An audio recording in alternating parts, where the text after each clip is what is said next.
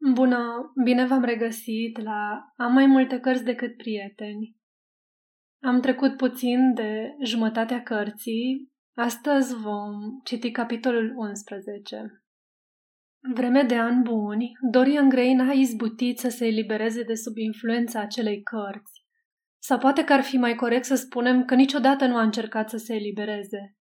Și-a comandat de la Paris numai puțin de nouă exemplare din prima ediție a cărții, pe hârtie velină și le-a legat în culori diferite, potrivite cu labilitatea stărilor lui de spirit și cu capriciile atât de schimbătoare ale unei naturi asupra căreia părea uneori să fi pierdut orice urmă de control.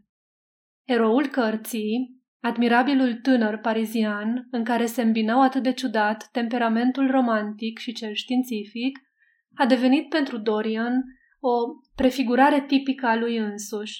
Într-adevăr, avea impresia că această carte conține istoria vieții lui, scrisă înainte de a fi, o fi trăit. Dintr-un singur punct de vedere, era mai norocos decât fantasticul erou al romanului. El nu cunoscuse niciodată și, într-adevăr, nu exista nicio pricină ca să cunoască acea oarecum grotească spaimă de oglinzi, de suprafețe metalice lucitoare, de ape nemișcate, care pe tânărul parizian l-a încolțit de timpuriu, cauzată fiind de subitul declin al unei frumuseți care pare să fusese remarcabilă. Cu o bucurie vecină cu cruzimea, și poate că în fiecare bucurie și cu certitudine în fiecare plăcere, cruzimea își are locul ei, Dorian citea partea finală a cărții, care înfățișa tragic, chiar dacă puțin prea enfatic, suferințele și disperarea cuiva care pierduse ceea ce prețuise cel mai mult, atât la persoana lui cât și la alții. Pentru că extraordinara frumusețe care îl fascinase atât de puternic pe Basil Hallward și pe numeroși alții, părea să nu se mai dezlipească de el. Nici măcar cei care auziseră cele mai calomnioase lucruri despre el și din când în când se răspândeau prin Londra zvonuri ciudate despre modul lui de viață, zvonuri care ajungeau subiect de bârfă prin cluburi, nici măcar aceștia nu puteau de- da crezare unei informații dezonorante la adresa lui în, din momentul în care îl vedeau.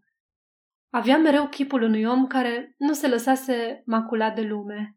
Bărbații care îl bârfiseră grosolan amuțeau când Dorian Gray intra în încăpere.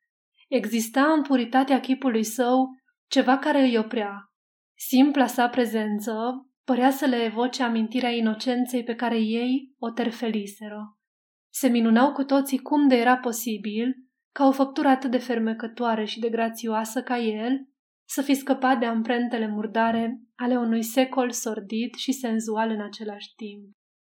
Adeseori, când revenea acasă dintr-una din acele misterioase și prelungite escapade, care iscau stranii speculații din partea celor care erau prietenii lui sau credeau că ar fi, se furișa până sus, descuia ușa cu cheia, care nu-l părăsea niciodată, și luând în mână o oglindă, se posta în fața portretului său pictat de Basil Hallward, examinând pe rând fața crispată și îmbătrânită de pe pânză și chipul tânăr și luminos care îi surâdea din spatele sticlei șlefuite. Însuși contrastul frapant îi întețea plăcerea. Era tot mai enamorat de propria ei frumusețe și tot mai interesat de procesul de descompunere a sufletului său. Cerceta cu o grijă minuțioasă și uneori cu o monstruoasă și oribilă satisfacție ridurile urâcioase care îi brăzdau fruntea sau se răsfirau în jurul gurii cărnoase, senzuale, întrebându-se câteodată care dintre ele erau mai respingătoare, urmele păcatului sau urmele vârstei. Își așeza mâinile albe, fine, alături de mâinile îngroșate, pătate ale portretului și zâmbea. Privea ironic trupul deformat și membrele slăite.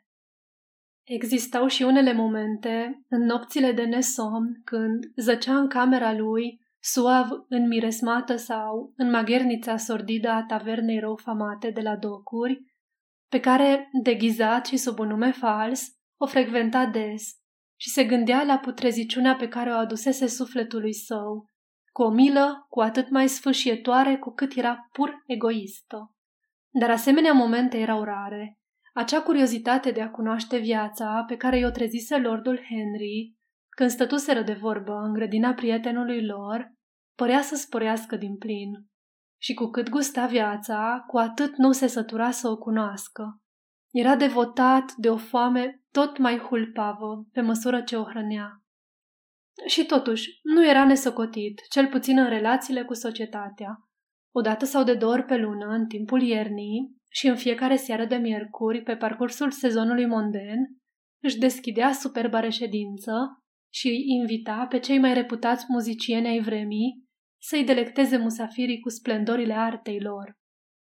Micile dineuri pe care le oferea, la organizarea cărora îl asista de fiecare dată Lordul Henry, erau notorii atât datorită selecției atente, atente a invitațiilor și plasărilor la masă, cât și prin rafinamentul ornamentației, prin subtilele aranjamente sinfonice de flori exotice, fețe de masă brodate și veselă antică de aur și argint. Într-adevăr, numeroase persoane, în special dintre tineri, vedeau sau își imaginau că văd, în Dorian Gray, întruchiparea unui tipar pe care îl visaseră adeseori în zilele lor de la Eton sau Oxford. Un tipar în care să se combine ceva din reala cultură a cărturarului cu întreaga grație, distincție și eleganță a manierelor unui cetățean al lumii. Li se părea că Dorian face parte dintre cei despre care Dante scrie că s-au străduit să se desăvârșească prin venerarea frumosului. Asemenea lui Gutier, era unul dintre cei care lumea vizibilă există. Și în mod cert, viața în sine era pentru el cea din tâi, cea mai sublimă dintre arte, și față de viață, toate celelalte arte păreau a fi doar o fază pregătitoare. Moda, prin care tot ce e fantastic capătă pentru o clipă caracter universal, și dandismul, care este în felul său o încercare de a afirma absoluta modernitatea frumosului, și-au exercitat firește fascinația asupra lui. Felul în care se îmbrăca și anumite stiluri pe care le adopta din când în când avea o influență categorică asupra tinerilor scliviziți de la balurile din Mayfair și de la cluburile din Pall Mall, care îl imitau în tot ce făcea și se străduiau să reproducă farmecul degajat al spilcuitelor lui mici infatuări pe care el nu prea le lua în serios. Deoarece, deși s-a arătat gata să accepte poziția care i s-a oferit de îndată ce a ajuns la majorat, deși a încercat o subtilă plăcere la gândul că ar putea să devină în Londra zilelor lui ceea ce a fost în Roma imperială a lui Nero, autorul romanului Satircon Totuși, în adâncul inimii lui, dorea să fie ceva mai mult decât un simplu arbiter elegantiarum, consultat asupra modului de a purta bijuteriile sau asupra nodului unei cravate, ori despre cum se ține un baston. El ar fi vrut să elaboreze o nouă schemă de viață, care să dețină o filozofie rațională și principii clare, și care să-și găsească suprema realizare în spiritualizarea simțurilor. Idealizarea simțurilor a fost de multe ori și pe drept cuvânt blamată. Oamenii posedând un firesc instinct de spaimă în fața pasiunilor și a senzațiilor care par mai puternice decât ei însi, înșiși și despre care sunt conștienți că le împărtășesc cu alte forme de existență mult mai puțin evoluate. Dar Dorian Gray avea impresia că adevărata natura a simțurilor nu a fost niciodată înțeleasă și că au rămas primitive și animalice pentru că oamenii s-au chinuit să le înfometeze și să le domine sau să le ucidă dureros, în loc de a încerca să le transforme în elemente ale unei noi spiritualități, a cărei caracteristică dominantă ar fi un rafinat instinct al frumosului. Când privea în trecut, la traiectoria omului pe parcursul istoriei, era bântuit de sentimentul irosirii. Existaseră atâtea capitulări și atât de puțin sens, avuseseră loc respingeri sălbatice, obstinate, forme monstruoase de autotortură și de autonegare care aveau la origine frica și al căror rezultat a constat într-o degradare infinit mai nocivă decât imaginarea degradare pe care, în ignoranța lor, au încercat să o evite. Natura, în superba ei ironie, i-a împins pe anahoreți să se hrănească cu sălbăticiunile deșertului, iar pusnicilor le-a dat drept partenere jivinele câmpului. Da, așa cum profețise Lordul Henry, urma să apară un nou hedonism care avea să recreeze viața, să o salveze din ghearele hrăpărețe ale puritanismului care în zilele noastre cunoaște o bizară recudescență. Va utiliza intelectul, desigur, dar nu va accepta nicio teorie cu sau niciun sistem care ar implica sacrificarea vreunei experiențe pasionale. Obiectivul său va fi experiența în sine și nu roadele experienței, oricât ar fi ele de dulci sau de amare. Va ignora ascetismul care omoară simțurile, ca și depravarea vulgară care le tocește, iar omul va fi învățat să speculeze momentele unei vieți care în sine nu-i decât un moment. Nu sunt puțini cei care s-au deșteptat uneori înainte de ivirea zorilor, după una dintre nopțile văduvite de vise, care aproape că te fac să îndrăgești moartea, sau după una dintre nopțile de groază și de bucurie chinuită, când prin cămăruțele creierului bântuie fantome mai urcioase chiar decât realitatea, precum și instinctul acelei vieți insiduoase, care pândește în tot ce-i grotesc, cea care îi conferă artei gotice durabila sa vitalitate. Această artă, aparținând, am spune, celor ale căror minți au fost tulburate de maladia reveriei. Treptat, degete albe se furișează prin perdele și par să tremure. Umbre mute, cu fantastice forme negre, se strecoară în colțurile încăperii și se cuibăresc acolo. Afară, freamă de păsări printre frunze sau zgomot de oameni care merg la muncă, ori suspinul și sughițul vântului, care coboară dintre dealuri și hoinărește în jurul casei tăcute, încet, de parcă s-ar teme să nu-i trezească pe cei adormiți, dar care, neapărat, trebuie să izgonească somnul din peștera lui Violetă. Se ridică vol după vol de ceață fumurie și treptat, lucrurilor li se restituie contururile și culorile și sub ochii noștri zorii recrează lumea după anticul ei tipar. Palidele oglinzi își recapătă viața lor mimată lumânările fără flacără, adastă acolo unde le-am lăsat și alături cartea cu paginile pe jumătate tăiate pe care am citit-o sau floarea legată cu sârmă pe care am purtat-o la bal sau scrisoarea pe care ne-am temut să o citim sau pe care am citit-o de prea multe ori. Nimic nu pare să fie schimbat. Din irealitatea umbrelor nopții se încheagă realitatea vieții pe care o cunoaștem.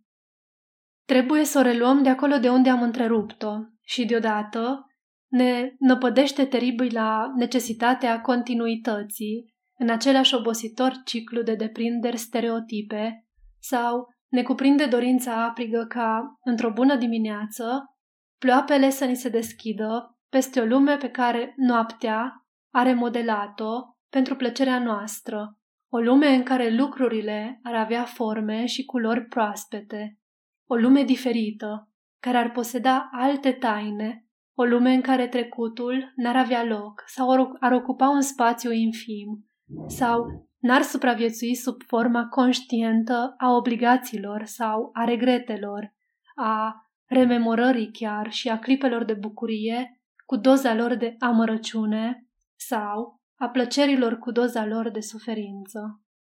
Crearea unei astfel de lumi îi se părea lui Dorian Gray că ar constitui adevăratul cel sau unul dintre adevăratele țeluri ale vieții. Și în avida lui căutare de senzații ar fi fost ceva și nou și delectabil în același timp și ar fi posedat acel element de stranietate esențial atitudinii romantice. Adeseori adopta anumite tipare de gândire, conștient că erau străine de natura lui și se abandona influențelor lor subtile, pentru că, după ce le sesiza coloritul și își satisfăcea curiozitatea intelectuală, să le abandoneze cu acea curioasă indiferență, compatibilă totuși cu ardoarea temperamentală, ba chiar, conform unor psihologi moderni, fiind o condiție de a ei.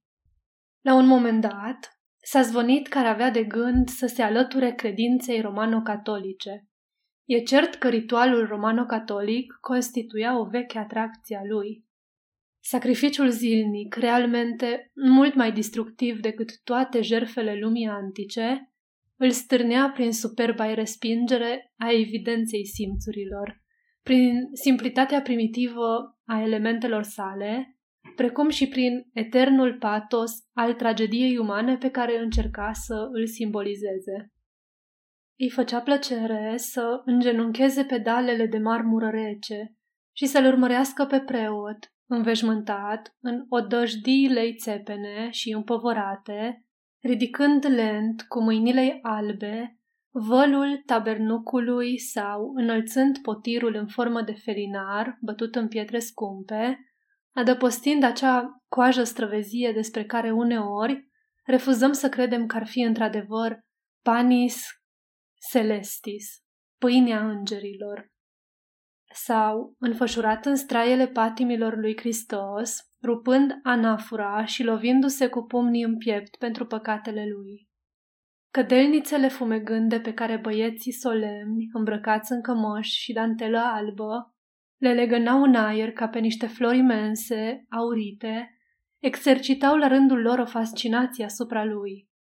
Și când ieșea din biserică, obișnuia să se uite întrebător la confesionalele negre, tânjind să se afle în semi-obscuritatea unuia dintre ele și să asculte femei și bărbați care șopteau printre gratile tocite adevărata poveste a vieților. Dar Dorian nu a căzut niciodată în greșeala de a-și frâna dezvoltarea intelectuală prin acceptarea oficială a vreunei dogme sau vreunui sistem, sau de a confunda o casă în care poți locui, o viață, cu un han unde poți petrece doar răgazul unei nopți sau a câteva ceasuri dintr-o noapte golită de stele, cu o lună care se răzbate în chinurile facerii.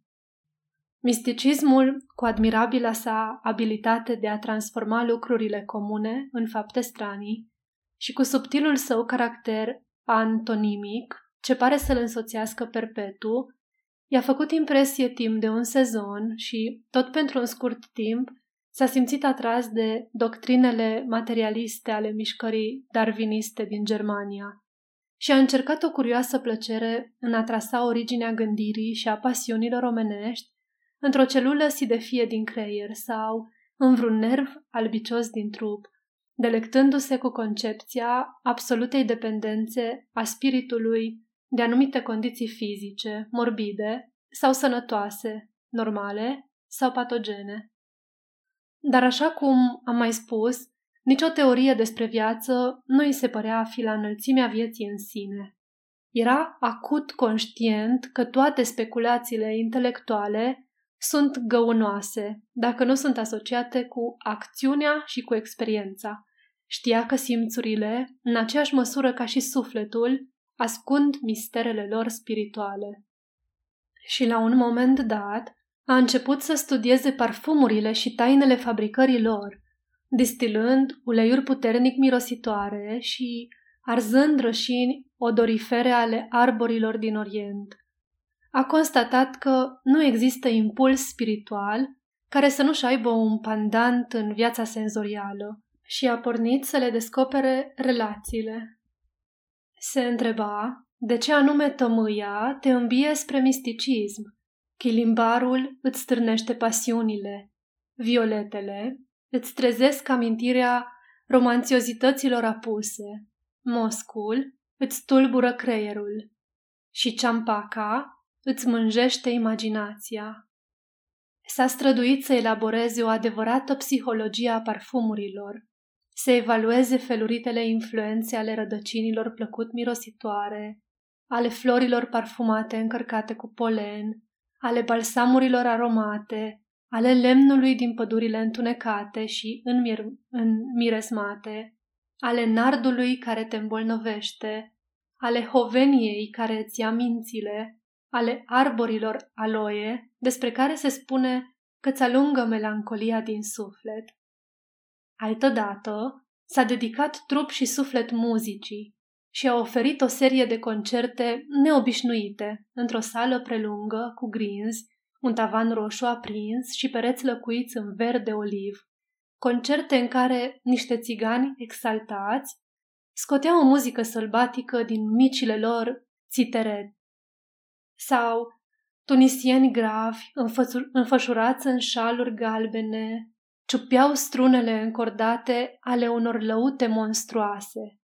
Sau negri, rânjitori, băteau monoton în niște tobe de aramă, sau, ghemuiți pe covorașe stacojii, indieni slăbănoci cu turbane pe cap, suflau în fluiere lungi de trestie sau de alamă și vrăjau sau se prefăceau a vrăji niște șerpi lungi cu glugi pe capete, niște oribile vipere cu corn. Intervalele brutale și discordanța stridentă a muzicilor barbare îi trezeau senzații ciudate, atunci când grația lui Schubert, melodioasele duioșii ale lui Chopin și impunătoarele armonii lui Beethoven nu-i mai impresiona urechea. Colecta din toate colțurile lumii cele mai stranii instrumente care puteau fi găsite, fie în mormintele neamurilor pierite, fie de la triburile sălbatice care supraviețuiseră contactului cu civilizația vestică. Îi plăcea să le atingă sau să le încerce. Reușise să-și procure misteriosul Juruparis al indienilor de pe Rio Negro, pe care Femeile nu au voie să-l folosească și nici tinerii n-au îngăduința să-l vadă decât după ce postesc și sunt supuși unui ritual de purificare. Avea urnele de pământ ale peruvienilor din care se aud țipete ascuțite de păsări și fluierele confecționate din oase omenești pe care Alfonso de Oval le-a auzit în Chile și bucăți de rocă verde, sonoră, din regiunea Cusco, care scotea un sunet nespus de dulce. Avea tigve de dovleac pictate și umplute cu pietricele, care zornăiau când le scuturai. Avea lungile clarin ale mexicanilor, în care interpretul nu suflă, ci inhalează zgomotos aerul. Și țipătoarele ture ale triburilor de pe Amazon, prin care dau alarma santinelele care străjuiesc întreaga zi în copaci și care, se spune, pot fi auzite până la o depărtare de trei leghe.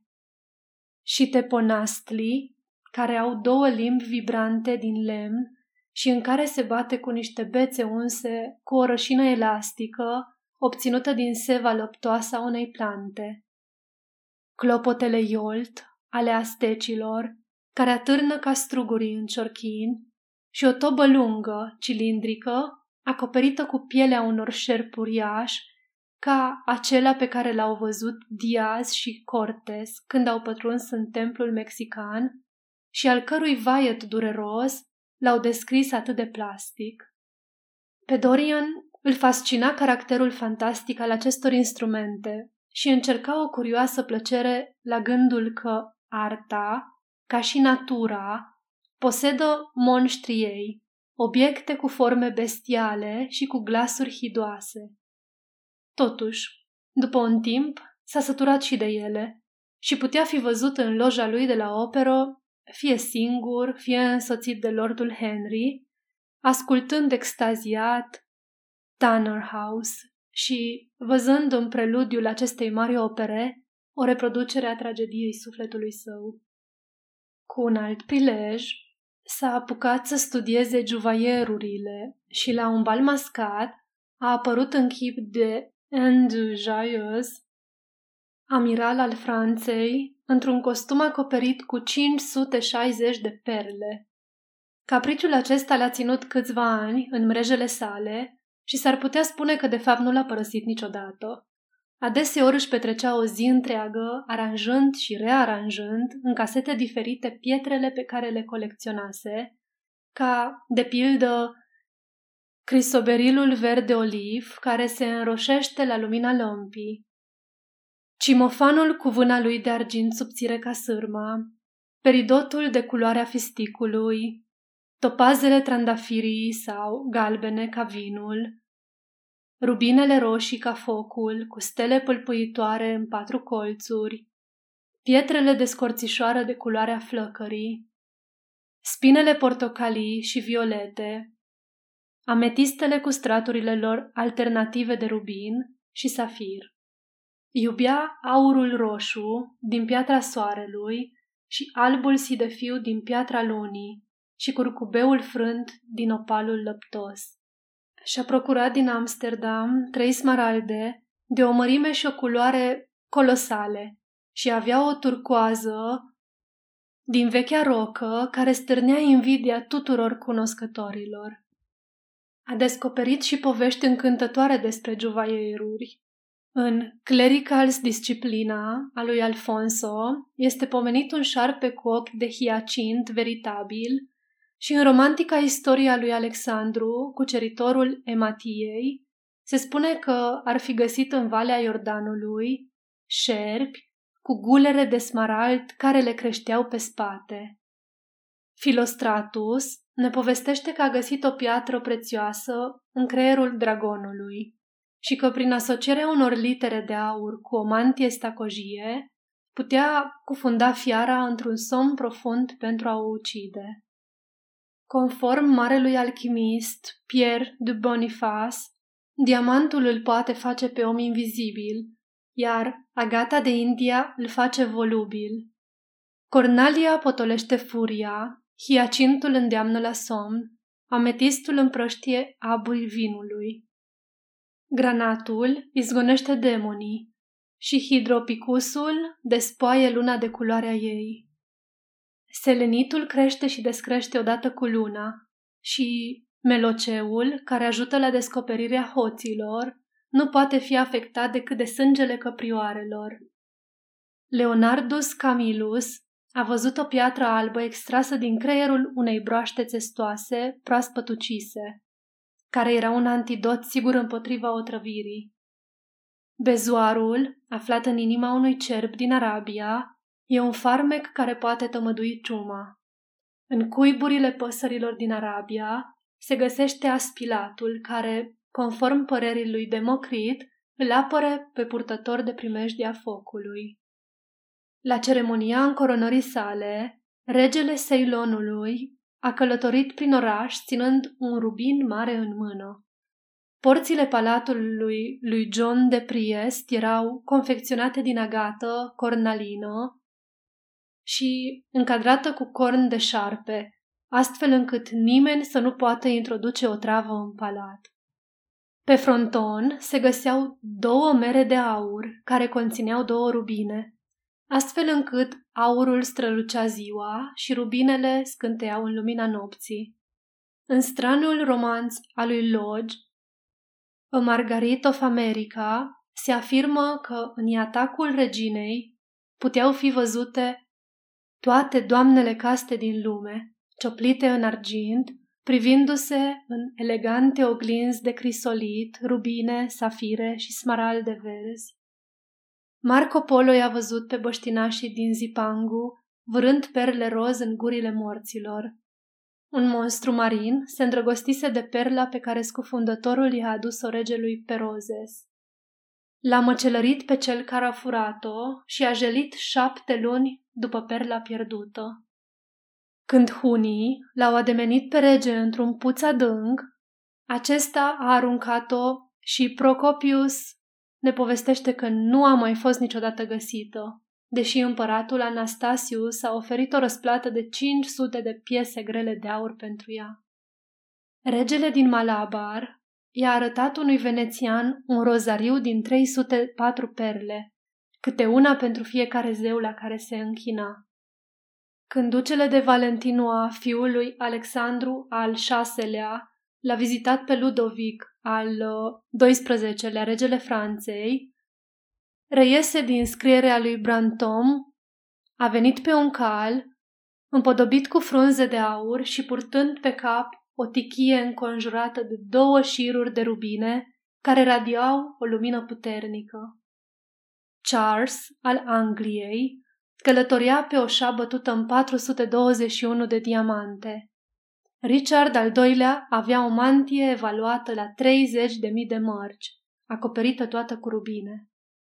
Hall îl descrie pe Henric al VIII-lea în drumul său spre turn, înainte de încoronare, purtând un veston țesut din fir de aur în relief, brodat cu diamante și alte pietre prețioase, iar la gât un colan greu din spinele.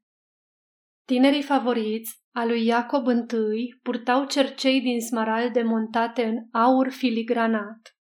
Eduard al II-lea i-a dăruit favoritului său, Piers Gaveston, o armură din aur roșu bătută în hiacint, un colant din roze de aur împodobite cu turcoaze și o tichie presărată cu perle. Henric al II-lea purta mănuși până la cot împodobite cu bijuterii și avea o mănușă pentru vânătoare cu șoim, pe care erau cusute 12 rubine și 52 de perle orientale. Pălăria ducală a lui Charles de Rush, ultimul duce din Burgundia, din familia lui, era împodobită cu perle în formă de pară și cu safire. Ce viață minunată s-a trăit odinioară, ce splendoare de pompă și de ornamentație! Era fantastic, chiar numai dacă citeai despre luxuri celor morți. După un timp, Dorian a trecut la pasiunea pentru broderii și tapiserii, folosite ca fresce în camerele reci ale națiunilor nordice din Europa. Pe măsură ce investiga subiectul și avusese întotdeauna o extraordinară capacitate de a se lăsa complet absorbit de materia care îi solicitase interesul în acel moment, se întrista la gândul ruinei pe care o operase timpul asupra frumuseții și a minunățiilor. În orice caz, el unul scăpase de ravagii în ceea ce îl privea, vara urma după vară. Narcisele galbene mereu înfloreau și mereu muriau. Nopțile de coșmar își repetau rușinoasele povești, dar el rămânea neschimbat. Nici o iarnă nu-i răvășa chipul și nu-i ofilea înflorirea. Ce diferență față de obiectele materiale! Unde piereau? Unde să fie dispărut acea imensă mantie de culoarea șofranului, pe care zeii se războiseră cu giganții, cea care fusese țesută de fete aromii pentru desfătarea zeiței Atena. Unde era uriașul acoperământ pe care Nero îl așternuse peste Coloseum la Roma? Acea velă purpurie a titanilor pe care era reprodus cerul înstelat și Apollo, conducând carul tras de armăsari albi cu frâie de aur tânja să vadă curioasele șervete de masă lucrate pentru preotul soarelui, pe care erau așternute toate delicatesele și toate felurile de carne care pot fi oferite la un ospăț. Și giulgiul mortoar al regelui Cilperic, cu cele 300 de albine de aur, și fantasticele robe care au stârnit indignarea episcopului de Pontus, pictate cu lei, pantere, urși, câini, păduri, stânci, vânători, de fapt, tot ce poate copia din natură un pictor.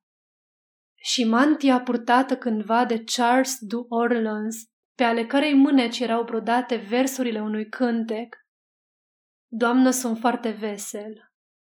Iar acompanimentul muzical al versurilor era lucrat cu fir de aur și fiecare notă muzicală pă, pătrată cum se scria pe atunci, era alcătuită din patru perle.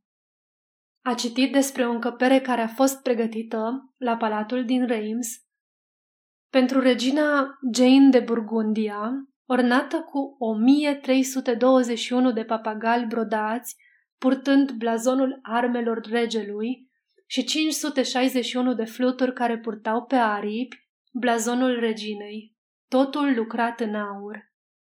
Caterina de Medici avea un pat de doliu confecționat din catifia neagră, imprimată cu aștri solari și semilune.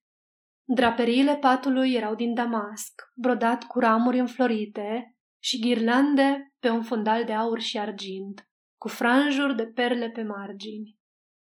Patul era plasat într-o cameră unde se găseau însemnele heraldice ale reginei, decupate din catifia neagră pe un fond de argint. Ludovic al XIV-lea avea în apartamentul său cariatide brodate cu aur, înalte de aproape 5 metri. Patul regelui polonez, Sobieski, era acoperit cu brocart de aur din Smirna, brodat cu turcoaze, care reproduceau versete din Coran. Stâlpii patului erau din argint aurit, cizelați și încrustați cu medalioane emaliate și împodobit cu bijuterii. Patul fusese luat din tabăra turcească instalată în fața Vienei și flamura lui Mahomed trona sub baldachinul aurit tremurător. Și astfel, pe parcursul unui întreg an, s-a ostenit să acumuleze cele mai splendide specimene de stofe și broderii ce puteau fi găsite.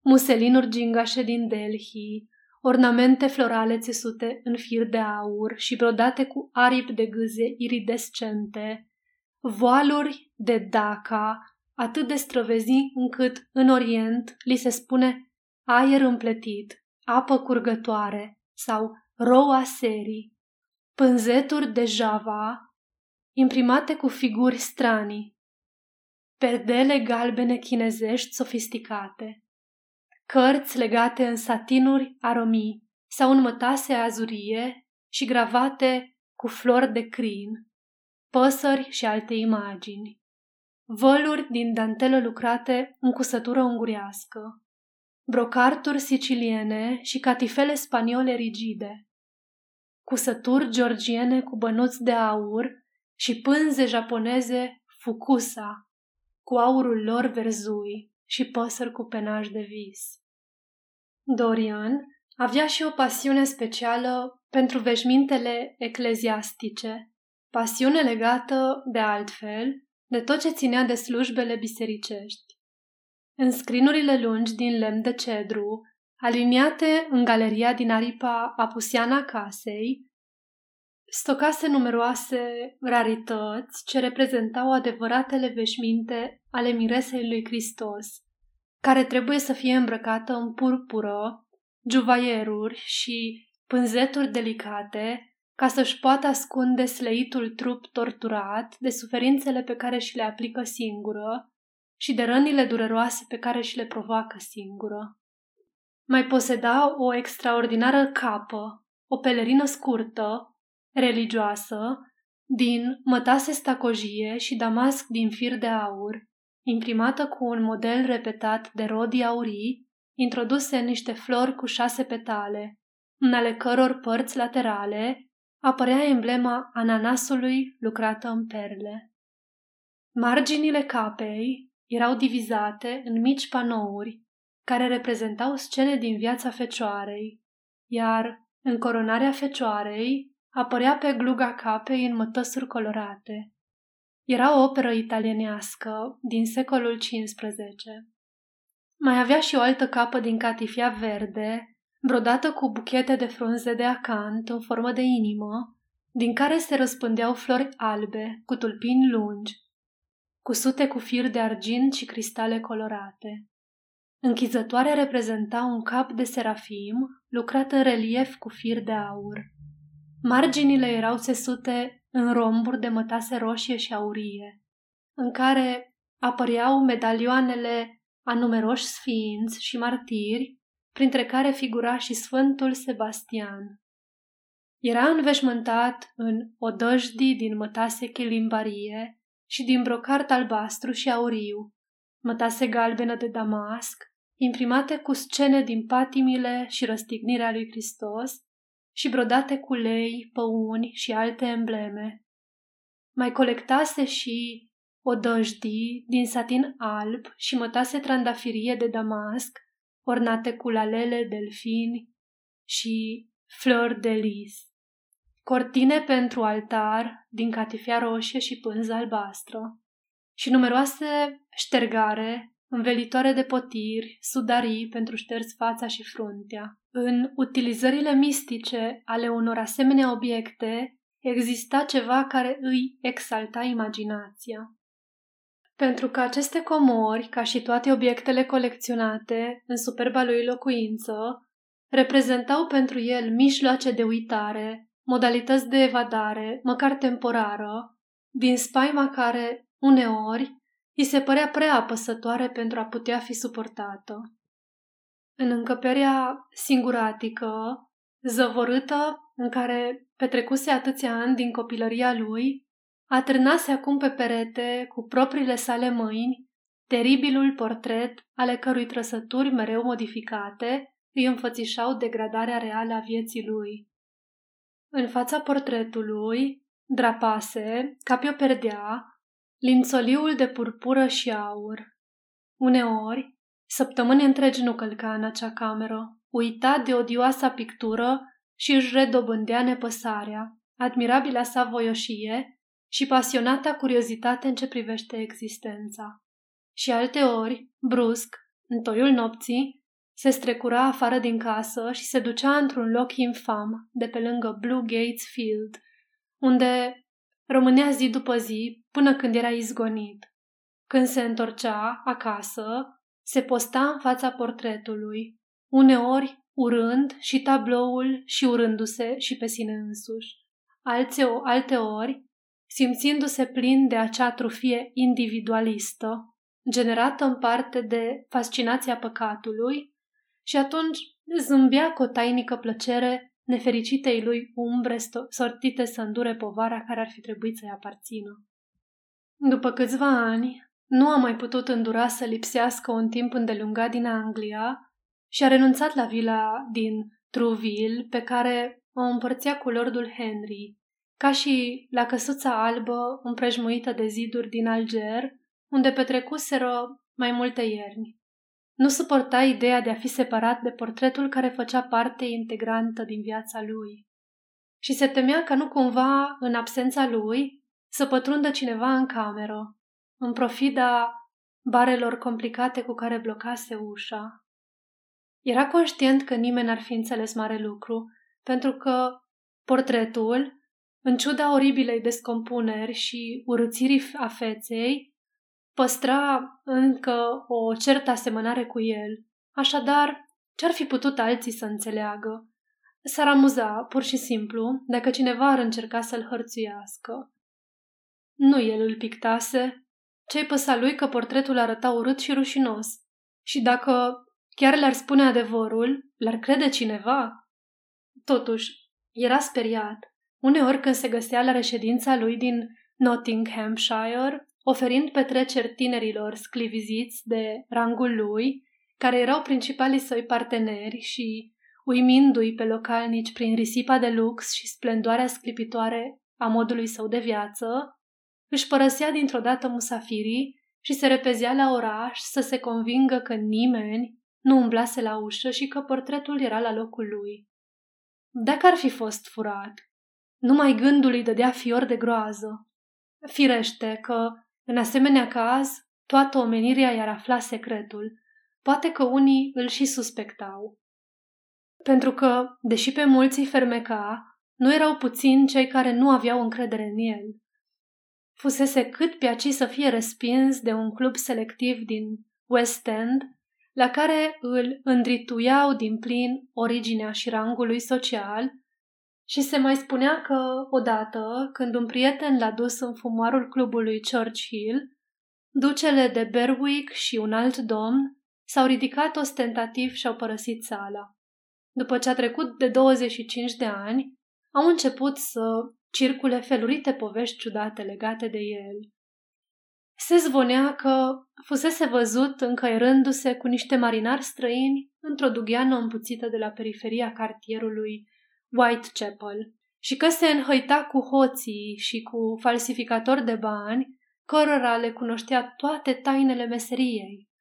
Extraordinarele sale absențe deveniseră notorii și când reapărea în societate, oamenii șușoteau prin colțuri sau treceau pe lângă el cu un rânjet disprețuitor.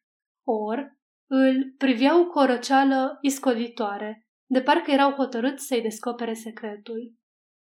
Firește că el nu lua în seamă asemenea insolențe sau încercări sfidătoare și, în opinia majorității, felul lui de a fi franc și bine dispus, fermecătorul său surâs adolescentin, infinita grație a minunatei sale tinereți care, s-ar fi zis, nu-l mai părăsea, erau în ele însele un suficient răspuns în fața calomniilor, căci așa erau considerate, care se răspândiseră în jurul lui. Totuși, se observase că unii dintre cei care îi fuseseră prieteni, intimi, începeau după un timp să locolească. Femei care l adoraseră nebunește și care de dragul lui sfidaseră toate restricțiile sociale și încălcaseră toate convențiile, păleau de rușine sau de oroare când intra Dorian Gray. Dar aceste scandaluri păstrate în șoaptă nu făceau decât să-i sporească în ochii unora periculosul farmec. Substanțiala lui avere era neîndoielnic un element de siguranță. Societatea, cel puțin societatea civilizată, nu e niciodată pregătită să dea crezare unor argumente în detrimentul celor ce sunt și bogați și fascinanți. Societatea simte instinctiv că manierele elegante sunt mai importante decât morala și, în opinia ei, o înaltă respectabilitate e mult mai puțin valoroasă decât profesiunea unui bun șef. Și la urma urmei, te consolează prea puțin să afli că omul care ți-a servit un dejun slab sau un vin prost are o viață privată ireproșabilă. Chiar virtuțile cardinale nu pot compensa servirea la dejun a unor antreuri răcite, a afirmat odată Lordul Henry în cadrul unei discuții asupra subiectului respectiv. Și se pot spune multe în apărarea acestui punct de vedere. Căci canoanele în altei societăți sunt sau ar trebui să fie aceleași ca și canoanele artei. Forma este absolut esențială în această privință. Trebuie să afișeze demnitatea unei ceremonii, precum și irealitatea ei și ar trebui să îmbine caracterul nesincer al unei piese de teatru romantice cu spiritul și frumusețea pieselor care ne încântă. Și oare lipsa de sinceritate e un lucru atât de înspăimântător? Nu cred. Este mai curând o metodă prin care ne putem multiplica personalitatea. În orice caz, aceasta era părerea lui Dorian Gray. Se minuna de genul acela de psihologie superficială care concepe eul ca pe o entitate unitară, permanentă, de încredere și de unică esență. Pentru el, omul era o creatură cu miriade de vieți și miriade de senzații.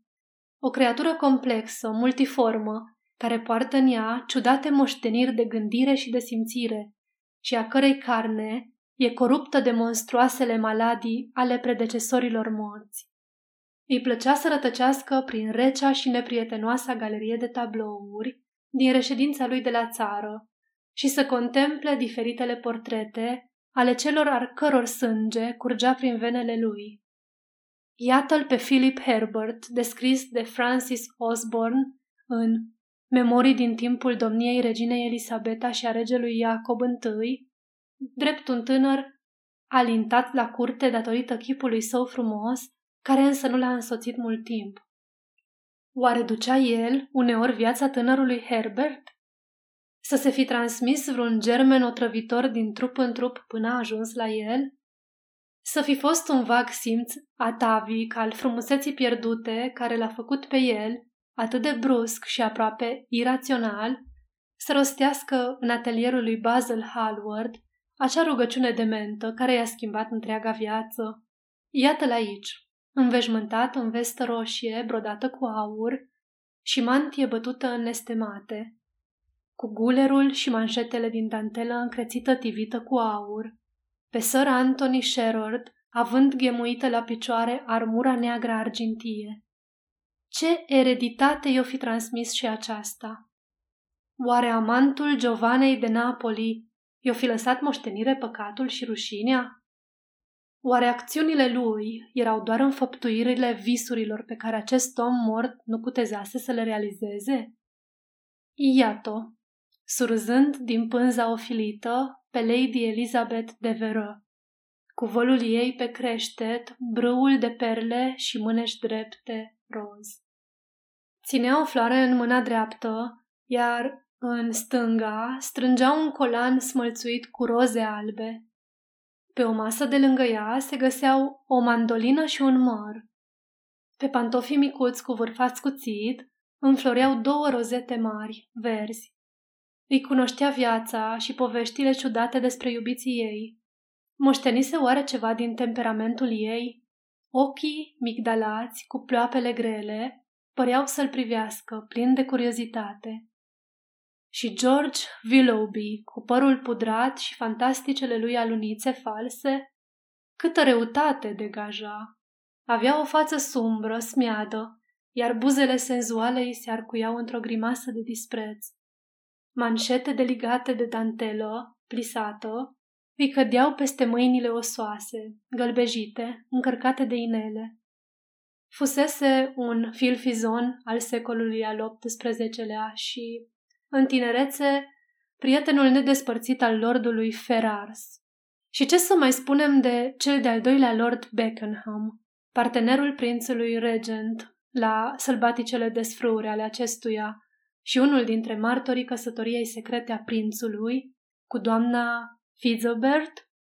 Cât de mândru și de chipeș arăta, cu buclele lui castanii și atitudinea insolentă. Oare ce pasiune îi lăsase moștenire? Lumea îl considerase un păcătos. Organizase orgiile de la Carlton House. Pe piept îi scânteia steaua ordinului jartierei. Alături de tabloului atârna portretul soției sale, o femeie palidă cu buze subțiri, îmbrăcată în negru. Și sângele ei se amestecase în sângele lui Dorian. Cât de ciudat era totul. Și uite-o pe mama lui, cu fața ei de Lady Hamilton, cu buzele umede, parcă muiate în vin. De la ea știa ce a moștenit. Îi dăruise frumusețea și pasiunea pentru frumusețea altora. Îi râdea în față, în rochia ei ușoară de bacantă. În păr avea împletite frunze de viță. Din cupa pe care o ținea în mână spumega purpura.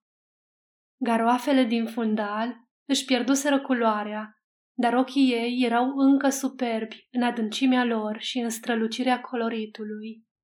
Ochii ei păreau să-l urmărească oriunde se îndrepta. Dar poți găsi strămoși și în literatură, nu numai pe cei din neamul tău, ba chiar mulți dintre ei mai apropiați de tine ca tip și ca temperament, și categoric, exercitând asupra o influență de care ești absolut conștient. În unele momente, Dorian Gray avea impresia că întreaga istorie nu-i decât o reproducere a propriei sale vieți, nu așa cum o trăise în acțiuni și în împrejurări, ci așa cum o crease imaginația lui pentru el, așa cum se închegase în creierul și în pasiunile lui. Simțea că îi cunoscuse pe toți, toate acele stranii și teribile figuri care defilaseră pe scena lumii și făcuseră din păcat ceva atât de atrăgător și care infuzaseră răului atâta subtilitate. I se părea că prin cine știe ce căi oculte, viața lor era viața lui. Și personajul magicului roman care influențase atât de puternic viața, cunoscuse această curioasă fantezie. În capitolul al șaptele al cărții povestește cum, cu fruntea încununată cu lauri, ca nu cumva să-l trăznească fulgerul, se așezase precum împăratul Tiberiu într-o grădină din Capri, citind cărțile obscene a lui Elefantis, în timp ce pitici și păuni țopăiau în jurul lui, iar cântărețul din fluier îl mai muțărea pe băiatul ce legăna cădelnița. Sau Caligula, care se zbenguise cu băieții în cămăși verzi de prin grajduri și cinase într-o iesle de fildeș și împreună cu un cal împodobit cu bijuterii. Sau Domitian, care a străbătut un coridor căptușit cu oglinzi de marmură, căutând cu ochii lui rătăciți să vadă reflectarea pumnalului care avea să-i curme viața, bolnav de acea lehamite, de acel devastator tedium vita, plictiseală de viață, care copleșește pe cei cărora viața nu le refuză nimic. Și a privit printr-un smarald cristalin măcelurile roșii de lângă circ.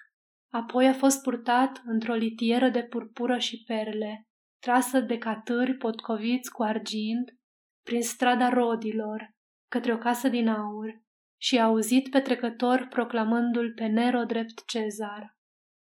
Precum Elagabalus și-a vopsit fața în culori, a tors alături de femei și a dus luna din Cartagina și a căsătorit-o printr-o mistică cununie cu soarele. Dorian Gray obișnuia să citească și să recitească acest fantastic capitol și cele două imediat următoare, în care erau descrise, ca într-o tapiserie sau ca în uh, emailurile lucrate cu un anumit scop, cele mai cumplite și mai frumoase isprovi ale celor pe care viciul, sângele și plictixul i-au împins la monstruozități sau la nebunie. Filippo, duce de Milano, care și-a omorât soția și după aceea i-a pictat gura cu o travă roșie pentru ca și iubitul ei să soarbă moartea de pe buzele moarte ale celei cu care se hârjonise. Pietro Barbi, venețianul cunoscut ca Papa Paul al II-lea, care în vanitatea lui a ținut să-și adauge titlul de Formosus și a cărui tiară, evaluată la 200 de mii de florentini, a fost cumpărată cu prețul unui îngrozitor păcat.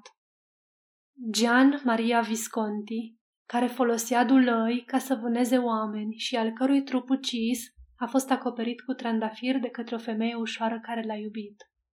Cezar Borgia pe calul lui alb, călărind alături de fratricidul său în mantia pătată de sângele lui Peroto. Pietro Riario, tânărul cardinal arhiepiscop de Florența, copil și favorit alintat al papei Sixtus al patrulea, a cărui frumusețe nu era întrecută decât de desfrâul lui și care a primit-o pe Leonora de Aragon într-un pavilion de mătase albă și cărămizie, plin de nimfe și centauri și a poleit în aur un băiat ca să poată servi la ospăț în chip de Ganimed sau Hilas. Ezelin, a cărui melancolie nu putea fi tratată decât prin spectacolul morții și care avea o pasiune pentru sângele roșu, așa cum au alții pentru vinul roșu. Fiul satanei se spunea și care când jucase zaruri cu tatăl său, trișase, miza fiind propriul său suflet. Giambattista Cibo, care în bătaie de joc își luase numele de Inocențiu și în ale cărui vene înțepenite, un medic evreu înoculase sângele a trei băieți tineri.